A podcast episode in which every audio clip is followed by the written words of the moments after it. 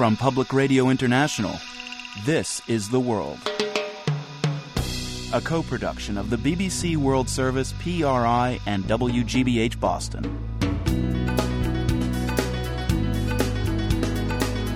It's Monday, September 24th. I'm Marco Werman. The UN envoy for Syria says the situation there is extremely bad and getting worse. We hear how Syrian rebels are welcoming foreign jihadis into their midst. No one is supporting them. So when the jihadis come with their expertise, with their money, with their material support, they would take that. Also, India fights malnutrition with a homegrown version of a banned import. If we can use the local process using, you know, local products, we see no reason not to. PRI's The World is supported by Medtronic hosting 25 global heroes at the Medtronic Twin Cities Marathon on October 7th. Join Medtronic Global Heroes on Facebook to celebrate these extraordinary athletes, all running with medical conditions such as heart disease, diabetes, or Parkinson's disease. The Medtronic Global Heroes, a diagnosis didn't end the run. And by WGBH and Frontline, come inside a last chance high school for an unflinching look at America's dropout epidemic. Meet four kids on the verge of dropping out and the educators educators desperately trying to keep them in school. Dropout Nation, Tuesday night at 9, 8 Central on PBS. I'm Marco Werman, and this is The World. The UN General Assembly gets underway this week in New York. Topping the agenda is Syria. Diplomats will be meeting to talk about the crisis there. But a meeting that isn't happening is the hot topic in some circles. President Obama won't sit down with Israeli Prime Minister Benjamin Netanyahu. That may be in part because Netanyahu seems to be taking sides in the U.S. presidential election. The world's Aaron Schachter explains. It isn't terribly shocking to find the Middle East playing a role in U.S. election year politics, but the degree to which Israel's leader has been inserted, or inserted himself, into the campaign has caught some Mideast pundits by surprise. The fact is that every day that passes, Iran gets closer and closer to nuclear bombs. This is part of what's being referred to as Netanyahu's Red Line speech and is now part of an ad run by a super PAC in support of Mitt Romney for president. The world tells Israel, wait, there's still time. And I say, wait for what? Wait until when? The world needs American strength, not apologies the real red line that's been crossed so far is the prime minister's inserting himself into American domestic politics. Michael Desch is a political scientist with Notre Dame's Institute for Advanced Study. He says Netanyahu's overt criticism of Obama is an attempt to echo the Romney claim that Obama is throwing Israel under the bus. Desch wrote an article in Foreign Affairs magazine called Bibi's Chutzpah. Once you start playing domestic politics in this country, uh, you know, that opens the door for a second term American president to play domestic politics in Israel. So I think we shouldn't underestimate how much fire Netanyahu is playing with here. Netanyahu's office rejected accusations of interference in the U.S. elections, calling the charge completely groundless. Whether or not that's true, Bar Ilan University political science professor Gerald Steinberg says, come on, the U.S. finagles in Israeli politics all the time, including, he says, a fairly brazen attempt by the Clinton administration to stop Netanyahu from becoming prime minister in the mid 1990s. That campaign failed. Steinberg says Israelis know that Netanyahu has a troubled relationship with President Obama. He says there's no doubt the Israeli premier is attempting to use the U.S. elections to advance Israeli interests. I don't know whether he made a mistake in this or whether this was calculated it's got a much wider context, and that's the context over the red lines with Iran. And those are national interest issues, they're not personal. But I think that Netanyahu is calculating, is rational, and if he crossed a red line, there was a purpose for that. Which is essentially what President Obama said last night on 60 Minutes. Different nations have different national interests. The Romney view leans more toward the harsher stance on Iran that Netanyahu is pushing. The two have known each other for decades when they both worked at a Boston consulting firm. During a visit this summer to Israel, Romney declared that he would, quote, treat Israel like the friend and ally that it is. and a senior Romney strategist has said that a President Romney would back Israel's right to unilaterally bomb Iran. David Rothkopf is editor at large for Foreign Policy magazine. He says the Romney Netanyahu embrace shouldn't come as a surprise. Netanyahu himself has said that he speaks English with a Republican accent. He has long, had long uh, ties to the Republican Party. I think he's been frustrated by his relationship with President Obama and the Obama administration. So perhaps, in Netanyahu's view, there's no real downside to pressuring a Democratic president on Iran, even if Obama wins a second term. For the world, I'm Aaron Schachter. As we mentioned, Syria is the primary focus as the UN General Assembly gets underway. Today, the new international envoy to Syria, Lakhdar Brahimi, painted a grim picture for the Security Council. The situation in Syria is extremely bad and getting worse. That it is a threat to the region and a threat to uh, peace and security in the world. Lakhdar Brahimi there on the job as special envoy to Syria for just three weeks. Guardian reporter Ghaith Abdulahad is in Istanbul now, but he recently returned from Syria where he spent time with various rebel factions. He says that one problem the UN may face in dealing with Syrian rebels is knowing which ones to deal with they're working together, but they're very, very diverse. They're very fragmented. They they, they don't have a structure. They don't have a command structure. Uh, they are in confrontation with each other. They compete with each other. Then you have the military councils. Then you have the jihadi groups. Then you have the Islamist group. You have the Muslim Brotherhood. So you have like a huge disarray of of of opposition uh, forces functioning inside Syria at the moment. And this is partly the reason why they're incapable of holding ground. They're, this is why they're incapable of taking over Aleppo or actually mustering enough forces to control air, you know, cities, towns, because there is disarray and there is no command and structure. Now, you wrote in the Guardian newspaper yesterday, Ghaith, about the influx of foreign fighters. Uh, talk about how that mix uh, of non Syrian and Syrian rebels is causing problems around the border crossings and other areas. I mean, are, are those problems making other conflicts grow even bigger? Yes, of course. You know, jihadi fighters when they wanted to when they want to go to Yemen, Iraq, Afghanistan, Pakistan to fight, they have to really cross so many hurdles. They have to change passport, dodge military uh, uh, intelligence units. They have to avoid CIA, MI6, whatever uh, security forces to go fight in Syria, all what they have to do is take a flight to southern Turkey to Hatay and then hike across the border, and they are there in the middle of the fighting. group. The rebels, the Free Syrian Army rebels, cringe. They don't want to admit the presence of foreign jihadis. They know this would really derail whatever support they have from the Western uh, or from the international community. Mm. And at the same time, they're desperate for support. They need those guys because those guys are veterans of so many wars before that.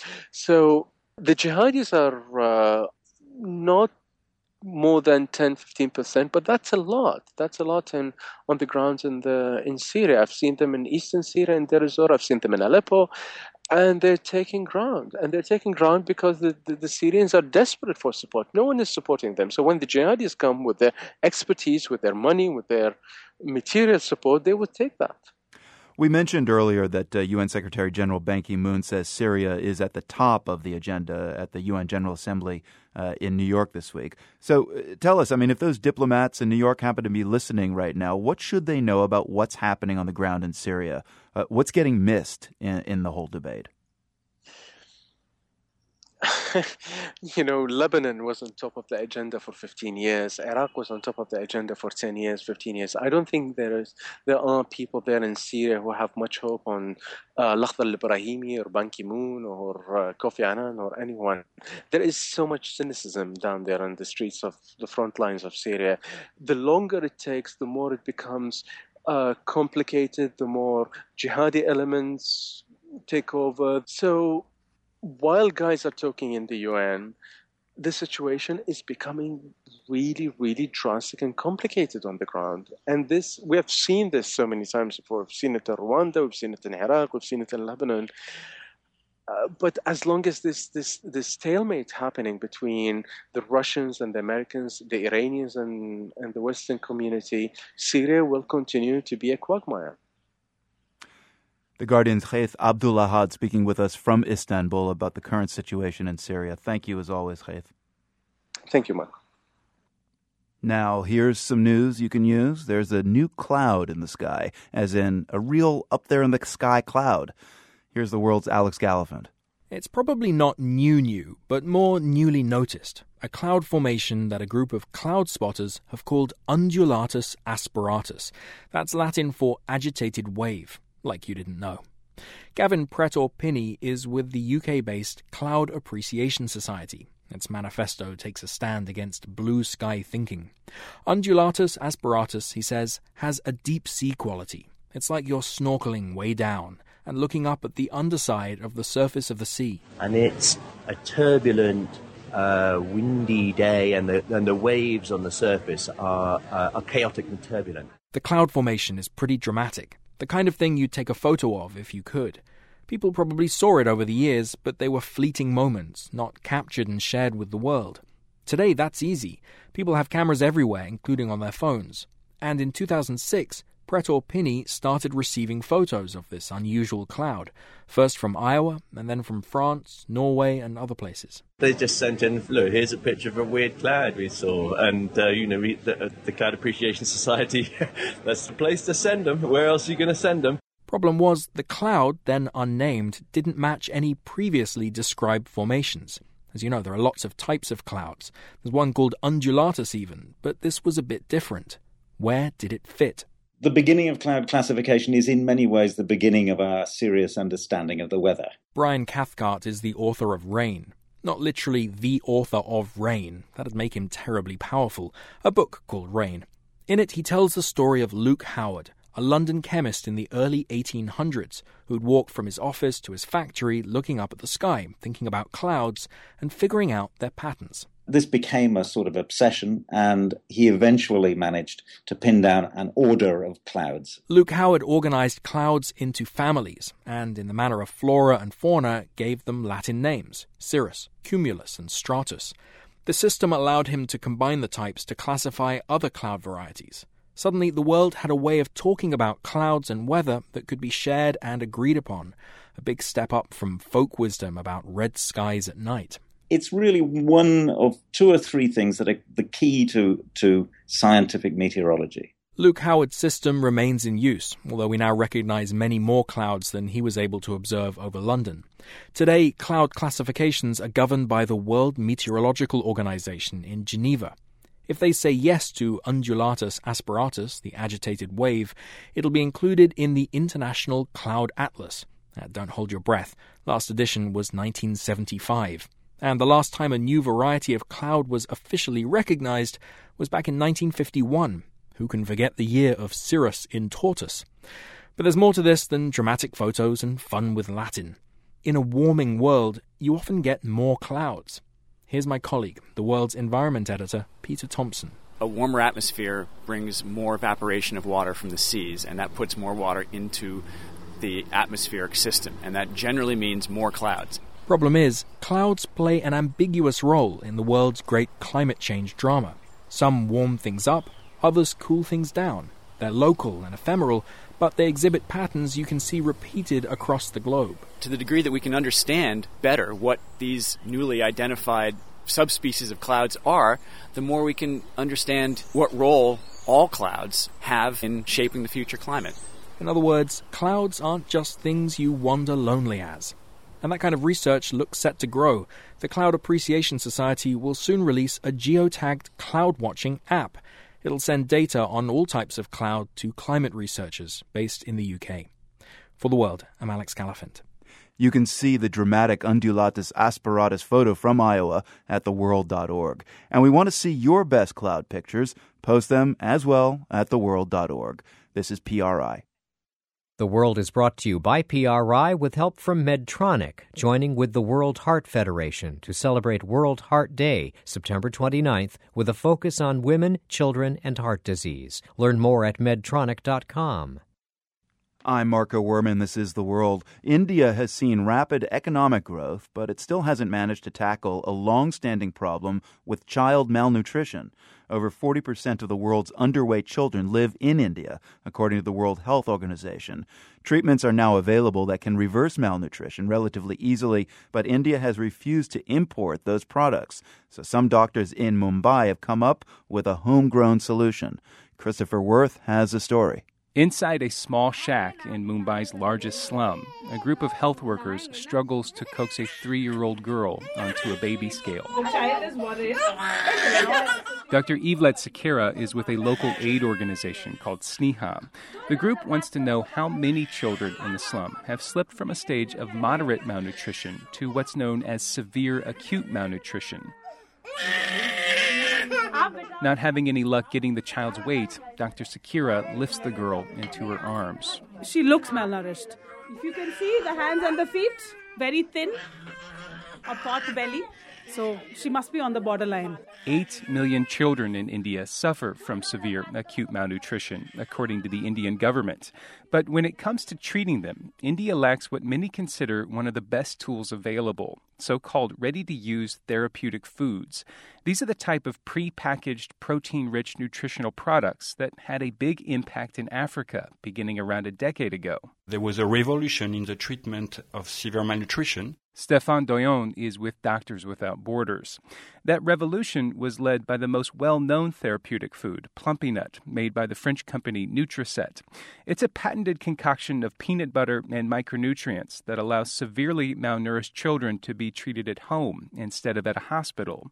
Doyon says that means aid workers have been able to treat far more kids than ever before in countries such as Ethiopia and Niger. As a matter of fact, the number of children treating every year in Niger is 300,000 from severe malnutrition. And this number before was not even treated in the world. With that kind of success in Africa, the United Nations Children's Organization, UNICEF, shipped Plumpy'Nut to India in 2009 to help with malnutrition here. But that move sparked controversy. Plumpy'Nut is not authorized for the treatment of malnutrition in India, and some doctors feared that dependence on a foreign import would come at the expense of the kind of locally produced food that Indian families prepare at home. In response, the Indian government banned Plumpy'Nut and forced UNICEF to send its stock back to Europe. Dr. Vandana Prasad is with the Public Health Resource Network, which fought the use of Plumpy'Nut in India. She says she's not opposed to therapeutic foods altogether, just those made by big companies outside India. Why can we not produce it here? If we can use a local process using, you know, local products, we see no reason not to back in the Mumbai slum, that's exactly what Macron Survey is doing. He's blending together a peanut butter paste that looks like Plumpy'Nut, but that's made from local ingredients. He stands over a mixer in a small production kitchen. Once the mixing is done, it's put through the grinder. We're making a new batch almost every week. But before this made in India product can be used to treat malnutrition, it has to be tested. So, doctors at a hospital near the slum are conducting a trial of about 200 children. Dr. Mamta Manglani leads the study. She says so far it's shown that therapeutic food can be just as effective in India as it's been in Africa. We have been now looking at some interim results, and the type of weight gain we have observed the children do not lose weight again if they are treated with medical nutrition therapy. Full results of the trial are due in December. If they show sustained improvement, she says, that will help convince Indian politicians that therapeutic food made in local production kitchens has a role to play in India. Dr. Yvette Sakira of the aid group Sneha works with Manglani. She believes that with the help of government, a large scale rollout could eradicate severe acute malnutrition, at least among India's youngest children, in just five years. The medical nutritional therapy I, I see a vision where it's, it's there all over the country, and these smaller production units can be set up anywhere. And others have an even grander vision. While imports of plumpy nut are banned in India, there's no reason this country can't export its product. Some see a future where India could become a major producer of low cost, ready to use therapeutic foods used all over the globe. For the world, I'm Christopher Worth, Mumbai, India. That story was produced with support from the International Reporting Project. We have photos from Mumbai's largest slum and the challenging conditions there for children. Christopher Worth sent us some pictures. They're all at theworld.org. Now, a quick look at the world's second biggest exporter of cotton. That's Uzbekistan. Each year in the Central Asian nation, young and old alike are ordered to leave school or their jobs and head to the fields to help with the annual cotton harvest. The government's cotton harvest has been going on for decades. Well, it's always been like that. Even my parents, they went to cotton picking, and it was, uh, I think, when they were students, mid 50s, they would go. That's Dilorim Ibrahimova of the BBC's Uzbek service. She says that despite the fact that cotton picking was mechanized during the Soviet years, Uzbekistan still depends on manual labor to pick what's left in the fields. Imagine that you are bent, and uh, cotton has also thorns. Your hands, your fingers are scratched, and you have to bend and uh, you have an apron in front of you and it burdens you so it's not that easy Still, not everyone looks back on their time in Uzbekistan's cotton fields with complete contempt. Luisa Hodaikulova, also with the BBC's Uzbek service, spent five autumns in a row picking cotton when she was a college student. Personally, me, I took it with a bit of fun, to be honest, because it was an opportunity to be away from the family, to feel your independence a bit. And Uzbek girls, they're not allowed to go on dates, but pick, the cotton picking season was an opportunity to meet the boys and have a chat with them. In fact, Hodaikulova met her husband during one picking season and they were married the next year. But while romances flourished, so too did diseases. She remembers in particular the water tank. Once a week, they would bring water into that water tank, very murky water in there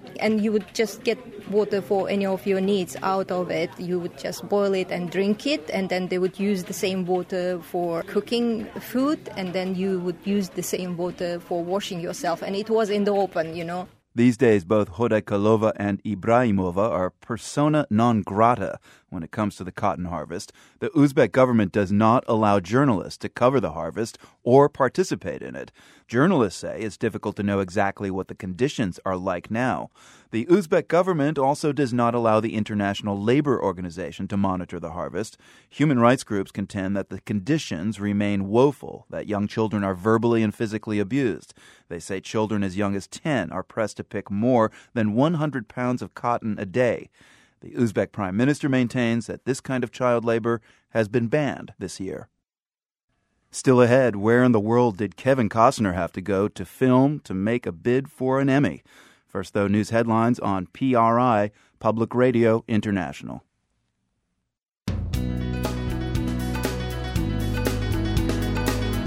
I'm Marco Werman. Just ahead, people in Libya are protesting against violence and hate.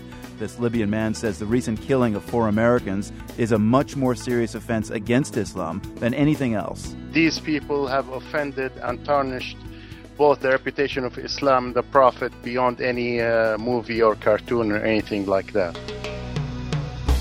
PRI's The World is supported by Medtronic, hosting 25 global heroes at the Medtronic Twin Cities Marathon on October 7th. Join Medtronic Global Heroes on Facebook to celebrate these extraordinary athletes, all running with medical conditions such as heart disease, diabetes, or Parkinson's disease. The Medtronic Global Heroes, a diagnosis didn't end the run. I'm Marco Werman. This is The World, a co production of the BBC World Service, PRI, and WGBH in Boston. There has been an outpouring of emotion in Libya since the killing of U.S. Ambassador Chris Stevens earlier this month. And it's not about the anti Islam video or cartoons of the Prophet. The demonstrations and vigils are to protest against violence and hate, and it's all forced the Libyan government to take action. It says it's disarming many of the militias left over from the revolution. Aladdin Muntasser was a friend of Ambassador Stevens. He's a Libyan, a businessman based in the Libyan capital, Tripoli. Uh, Mr. Muntasser, tell us about the kinds of demonstrations and vigils that have been taking place in Libya over the last couple of weeks this has been going on uh, in all major cities here, but more so in Benghazi, the city where that tragedy happened. Everybody knows who this amazing person was and what he's done for this country. And regardless of that, he's an innocent man whose life was taken away for uh, for something that he had nothing to do with or his government. Hmm. And there is no excuse for this. Everybody agrees on that. And if if the issue was insulting Islam or insulting our Prophet, peace be upon him, these people have offended and tarnished both the reputation of Islam and the Prophet beyond any uh, movie or cartoon or anything like that. Right. You say everyone agrees with, with what, what's going on and, and, and the demonstrations, but who's actually taking part in the demonstrations? These are ordinary people. These are people who have, who have realized that unless something is done by us, the same people who demonstrated for freedom and demonstrated to, to uh, overthrow the regime, realize that our work is not done. And now we are replacing one tyrant with many. And these are just normal people that have nothing to do with the government. The government hasn't done anything about the security situation or the militias that are, uh, as we are seeing or we've seen the past couple of weeks, have really uh, gotten out of control. But but now it seems that the government, the Libyan government, is aiming to disarm many of the militias. What, what's going on there? Um, frankly, I think the people of Benghazi have really done most of that work. That they armed the three major uh, militias in Benghazi. Wait, wait, how do, of- how, how do how do you do that? If you're if you're a civilian, you go out and you, you meet some of the Islamists and you say, "We need your guns." Yeah, they basically uh, went to the main camps. And by the way, one of those uh, militias is based on the main camp in Benghazi, where last year, on February 17th, probably the same people went there to face the guns and the anti aircraft machine guns of the Gaddafi regime and also bravely took over that camp. And they've done the same thing now peacefully. And those militias were overwhelmed by the number of people and the sentiment uh, that we are not going to put up with that anymore. I mean, if citizens can go into a, a militia camp in Benghazi and get the militiamen to lay down their guns, what what does that say about the strength of those militias? they probably did use some restraint. There are some people who got shot. There are some people who uh, got killed trying to take over these uh, militias. But the number of people they realized, just like the regime last year realized before, they can't really. Uh, people don't care anymore about life and death. They care more about Libya. Mr. Muntasser, you know, the overwhelming image here in the U.S. over the last two weeks has been of a Muslim world gripped with an immense rage against the, that movie insulting the Prophet, uh, leading, of course, to the tragic death of uh, Ambassador Christopher Stevens. Then, then massive rage against the French cartoon. Uh, the Libyan experience, though, seems rather opposite to that reaction. What are your thoughts on that? As I said before, as a Muslim, uh, of course, I'm deeply offended by anything that insults. Uh, to us, he is the greatest uh, human being that ever lived. So, of course, we're outraged and uh, uh, we will make our voices heard peacefully, things like that. But then, once people take that as an excuse to commit crimes such as this, to, you know, peaceful protesting is one thing, but to bring uh, RPGs and uh, anti-aircraft machine guns and go and attack a friendly nation's uh, consulate.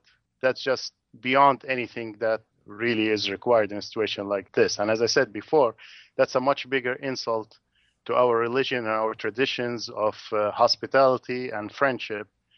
This is beyond anything like that. That the outrage we feel now that this is a much bigger problem than any silly movie or any uh, silly cartoons. This is a much bigger uh, issue than just it's it's not an attack just on America. This is an attack on Libya and our friends and allies, and in a country that prides itself on hospitality and uh, on the protection of its uh, friends that are ho- uh, being hosted here in Libya.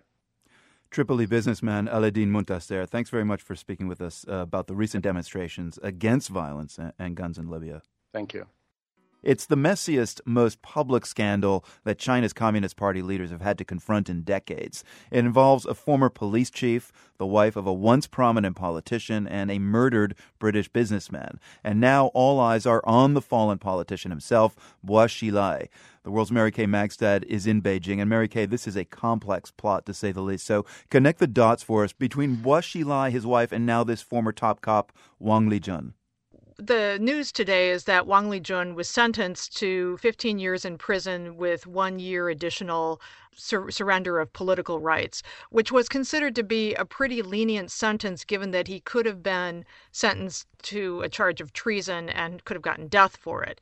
Of course, the other case that is outstanding at this point is that of Bo Xilai himself. Bo Xilai was a Politburo member. Uh, he was uh, an up and coming, very ambitious party official who had been the party chief in the city of Dalian, a business oriented city in the northeast, then moved to Chongqing.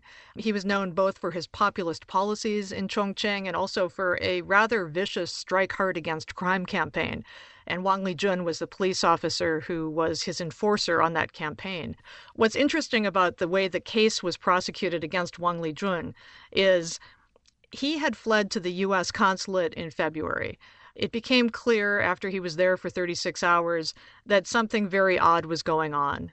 And what we found out months later was that what was going on was that he was singing to the U.S. diplomats and telling them what had happened with the murder of this British businessman. Um, and he said the wife of Bo Xilai murdered this guy um, because they had had a dispute. She wanted him to help her get money out of the country, and he wanted a bigger cut than she was willing to give. He had with him evidence, uh, including a recording of Bo Xilai's wife's confession. He said that he had blood from the heart of the British businessman that showed that he had been poisoned. Now, in the um, Xinhua news account uh, of what happened in the trial, it says that at one point at the end of January, when Wang Lijun went to the top Communist Party official in Chongqing, that is no other person than Bo Xilai, although they didn't mention Bo Xilai by name, Mm-hmm. and he told him um, what he believed had happened and that he had evidence. Bo Xilai slapped him. So, so Wang Lijun went to the Americans and told them this story. Did he feel that he didn't get any kind of traction with Bo Xilai? Well, when he went to the Americans, he was in fear of his life. He had gone to Bo Xilai. Bo Xilai slapped him. Wang Lijun was removed from his position by Bo Xilai, and several of his allies within the police force were arrested and prosecuted. Um, and and tortured in some cases. So he sort of saw what was going on and thought, "I'm getting out of here." Went to the U.S. embassy and asked for political asylum. Um, the U.S. declined to give him political asylum. It was just before Xi Jinping, current vice president, likely to be the next head of the Communist Party and president of China, was going to visit the U.S. And it was just a little too sticky. This was not a human rights dissident. This was someone who had a very messy human rights record himself as police chief of Chongqing. So he left. He was taken into custody by the central government authorities, which got him out of the grips of the Chongqing authorities, who were also waiting outside the consulate wanting to take him in. Um, and that might be the way that you know he he slipped through, um, not living to tell the tale, quite literally. So, is there a strategy for the Chinese authorities now in dealing with this case? I mean, they're now back to Bo Xilai, the central character. I mean, what what happens to him? Well, that's the big question, and nobody really knows. He's said to be in the northeast of China, undergoing interrogation. We're coming up on a once every 10 year transfer of leadership authority. There was a time only a few months ago when Bo Xilai was supposed to be one of those in the ascendancy. He was looking for a slot in the Politburo Standing Committee. That's not going to happen. He's been stripped of his party positions. But he still has a lot of allies. And behind the scenes, it's believed that those allies have been sort of jockeying and trying to make sure that he gets the lightest possible treatment.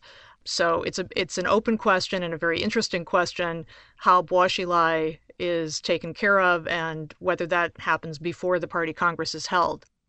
The world's Mary Kay Magistad in Beijing. Thanks for helping to unravel this a little bit today. Thank you, Marco. In Spain, the issue of abortion is being used again to score political points.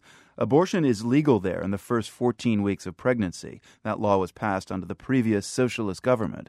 It also gave girls who are 16 and 17 the right to get an abortion without parental consent. Now, the new conservative government wants a new law, one that recriminalizes abortion. The world's Gerry Hadden reports from Barcelona. Spain's conservatives have long argued that abortion is not a right, it's a crime. In the old days, under the dictator General Francisco Franco, there were three exceptions in the case of rape, if a mother's health would be put at serious risk, or if the fetus was deformed. Now the conservative government of Prime Minister Mariano Rajoy wants to bring the so called exceptions law back and go even further.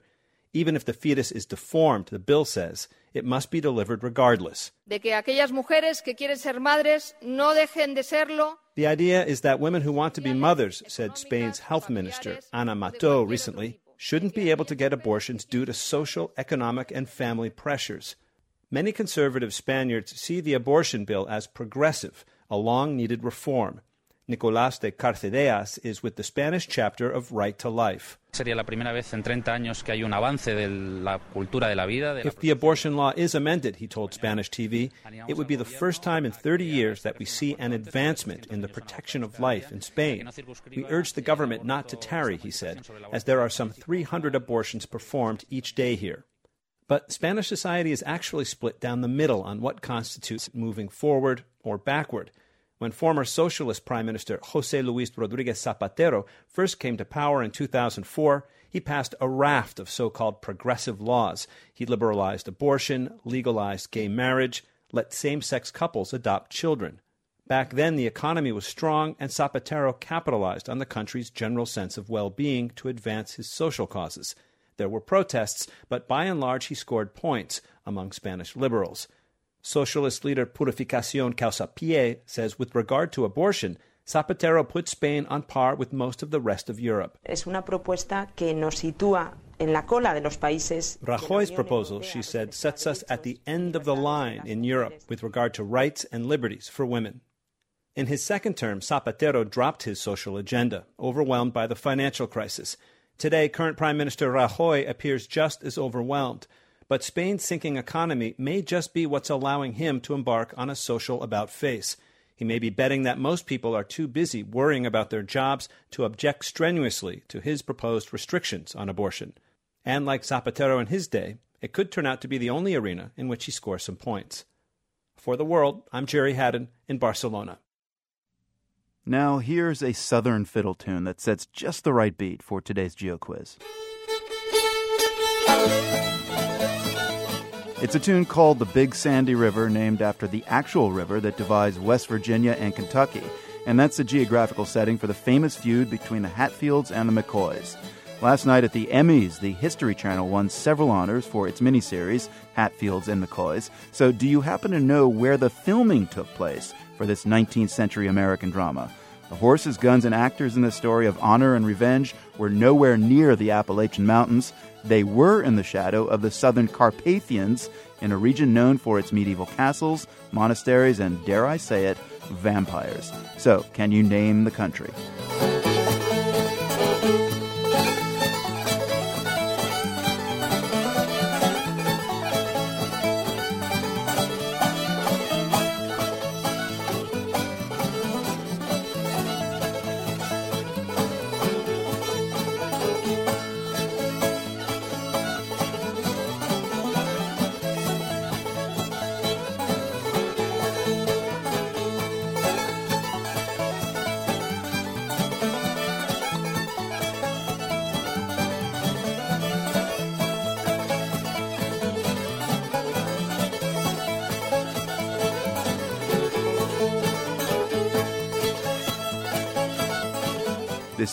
PRI.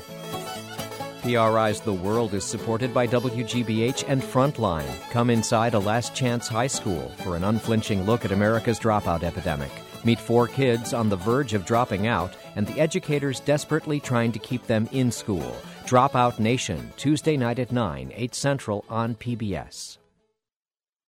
I'm Marco Werman. This is The World. Time to answer our Geo quiz now. If you were watching the Emmys last night, you probably caught the answer. Kevin Costner won lead actor in a miniseries for his work on Hatfields and McCoys. It's based on one of the most famous blood feuds in American history. Kevin Costner, Hatfields and McCoys. This didn't really figure to happen. In fact, uh, we had to go all the way to Romania to film this very American story. I'd like to thank that film community for helping us in Bucharest. So. Wait a second. Did Kevin Costner just give a shout out to Bucharest to film his Western? Well, he did, and Romania is the answer to our GeoQuiz. Bogdan Moncea is marketing director for Castel Films, a movie production company outside Bucharest. What was your reaction to uh, Kevin Costner's shout out to uh, Bucharest and the good people of Romania?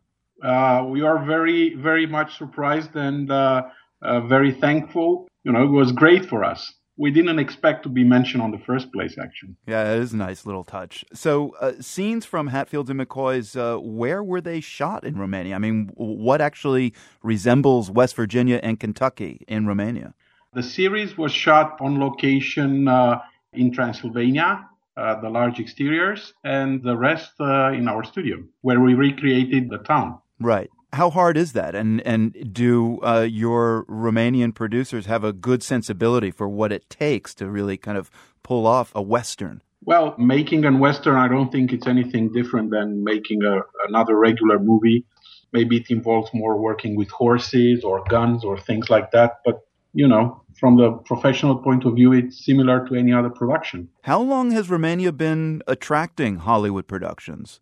Our company started in 1992, and since then we uh, serviced, co-produced almost 200 feature films, uh, mainly for uh, uh, United States companies. And what's the draw? Well, I wouldn't say there is one single advantage. I think it's a combination of several advantages of coming to shoot in Romania. I would mention here a very, very, very good film infrastructure, and that is uh, the studio, equipment, crew. Our sound engineer also won an, an award for this occasion for technical achievements. Secondly, I would mention here locations. You've probably seen them in this series and in other movies. Uh, very diverse, very uh, friendly. And uh, thirdly, but maybe not the last one, is a very, very good cost effectiveness.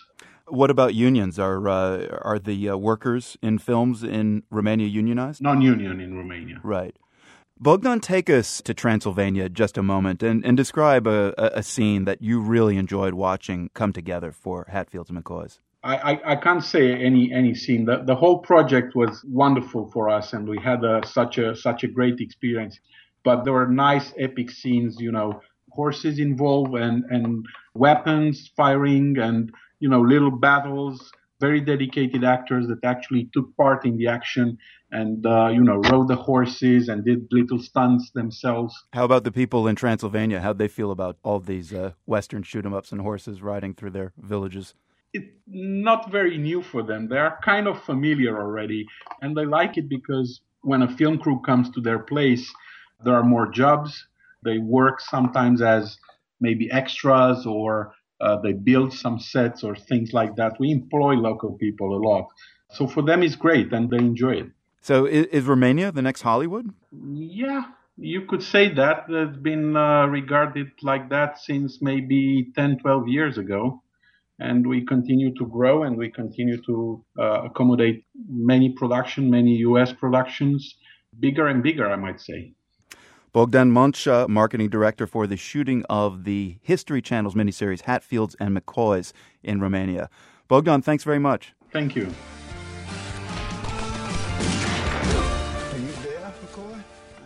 All right, something a little more realistic now. Fanfara Ciocărlia is a brass band from a small village in Romania. They were in New York this past weekend performing at the New York Gypsy Festival. Now, the word gypsy is sometimes seen as pejorative, and many prefer the term Roma, but the organizers of the festival are fine with the word gypsy. And so are the members of Fanfara Ciocărlia. Reporter Bruce Wallace was at the band's headlining show. It didn't take long for the sold out crowd at Fanfara Ciocărlia's Saturday night show in New York to get out of their seats. By the third song, the aisles were packed. Oprica Ivancea, the band's clarinet and sax player, was impressed. You are a very good dancer. Actually, you are one of the best dancers which I see in my life. But, but the next song, you cannot dance because it's too fast. He was kind of kidding about not dancing, but the song's tempo was no joke.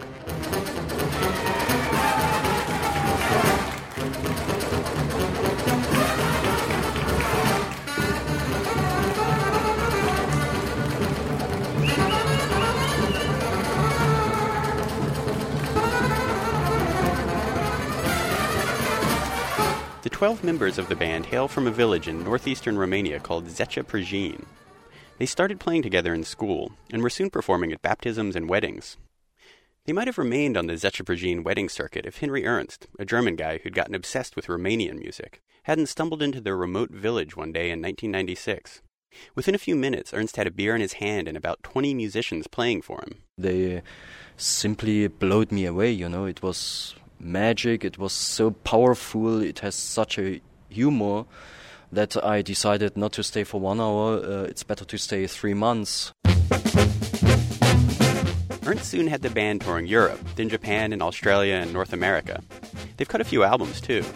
Their live shows blend the traditional music of their Roma ancestry with other music from the Balkans and beyond.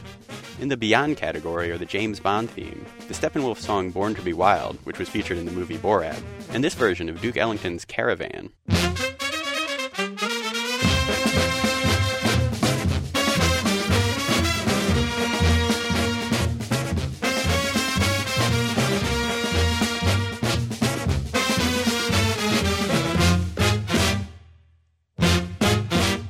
Of the band's singers and trumpet players, Costică Trifan, says hits like this were always a part of their repertoire. They were, after all, a wedding band. Cântam diferite stiluri și la nunți. He says, We always played different styles. Weddings would start off with traditional music, but later people would start requesting ABBA or pop music or themes from TV soap operas. Trifan says that their popularity abroad has actually sparked a brass renaissance in their own village. There were glimpses in Saturday's show of what the epic day long parties back in Prăjini must be like. At the end of the show, the band came back for a second encore. Instead of taking their places on stage, they launched into a song and marched straight into the audience. They snaked through the crowd and out into the lobby. You got the sense that they could have gone on forever. They didn't, though. There was an after party to get to. For the world, I'm Bruce Wallace, New York.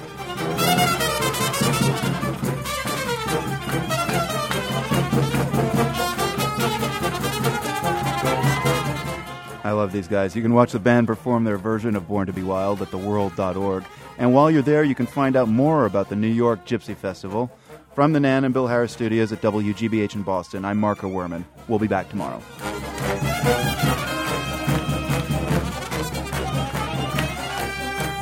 The World is a co production of the BBC World Service, PRI, and WGBH Boston, supported in part by Nan and Bill Harris, committed to supporting objective, unbiased reporting on national and international issues. The Carnegie Corporation, the Luce Foundation's Henry R. Luce Initiative on Religion and International Affairs, by the Annenberg Foundation, the Freeman Foundation, and by the PRI Program Fund, whose contributors include the John D. and Catherine T. MacArthur Foundation, committed to building a more just, verdant, and peaceful world. macfound.org.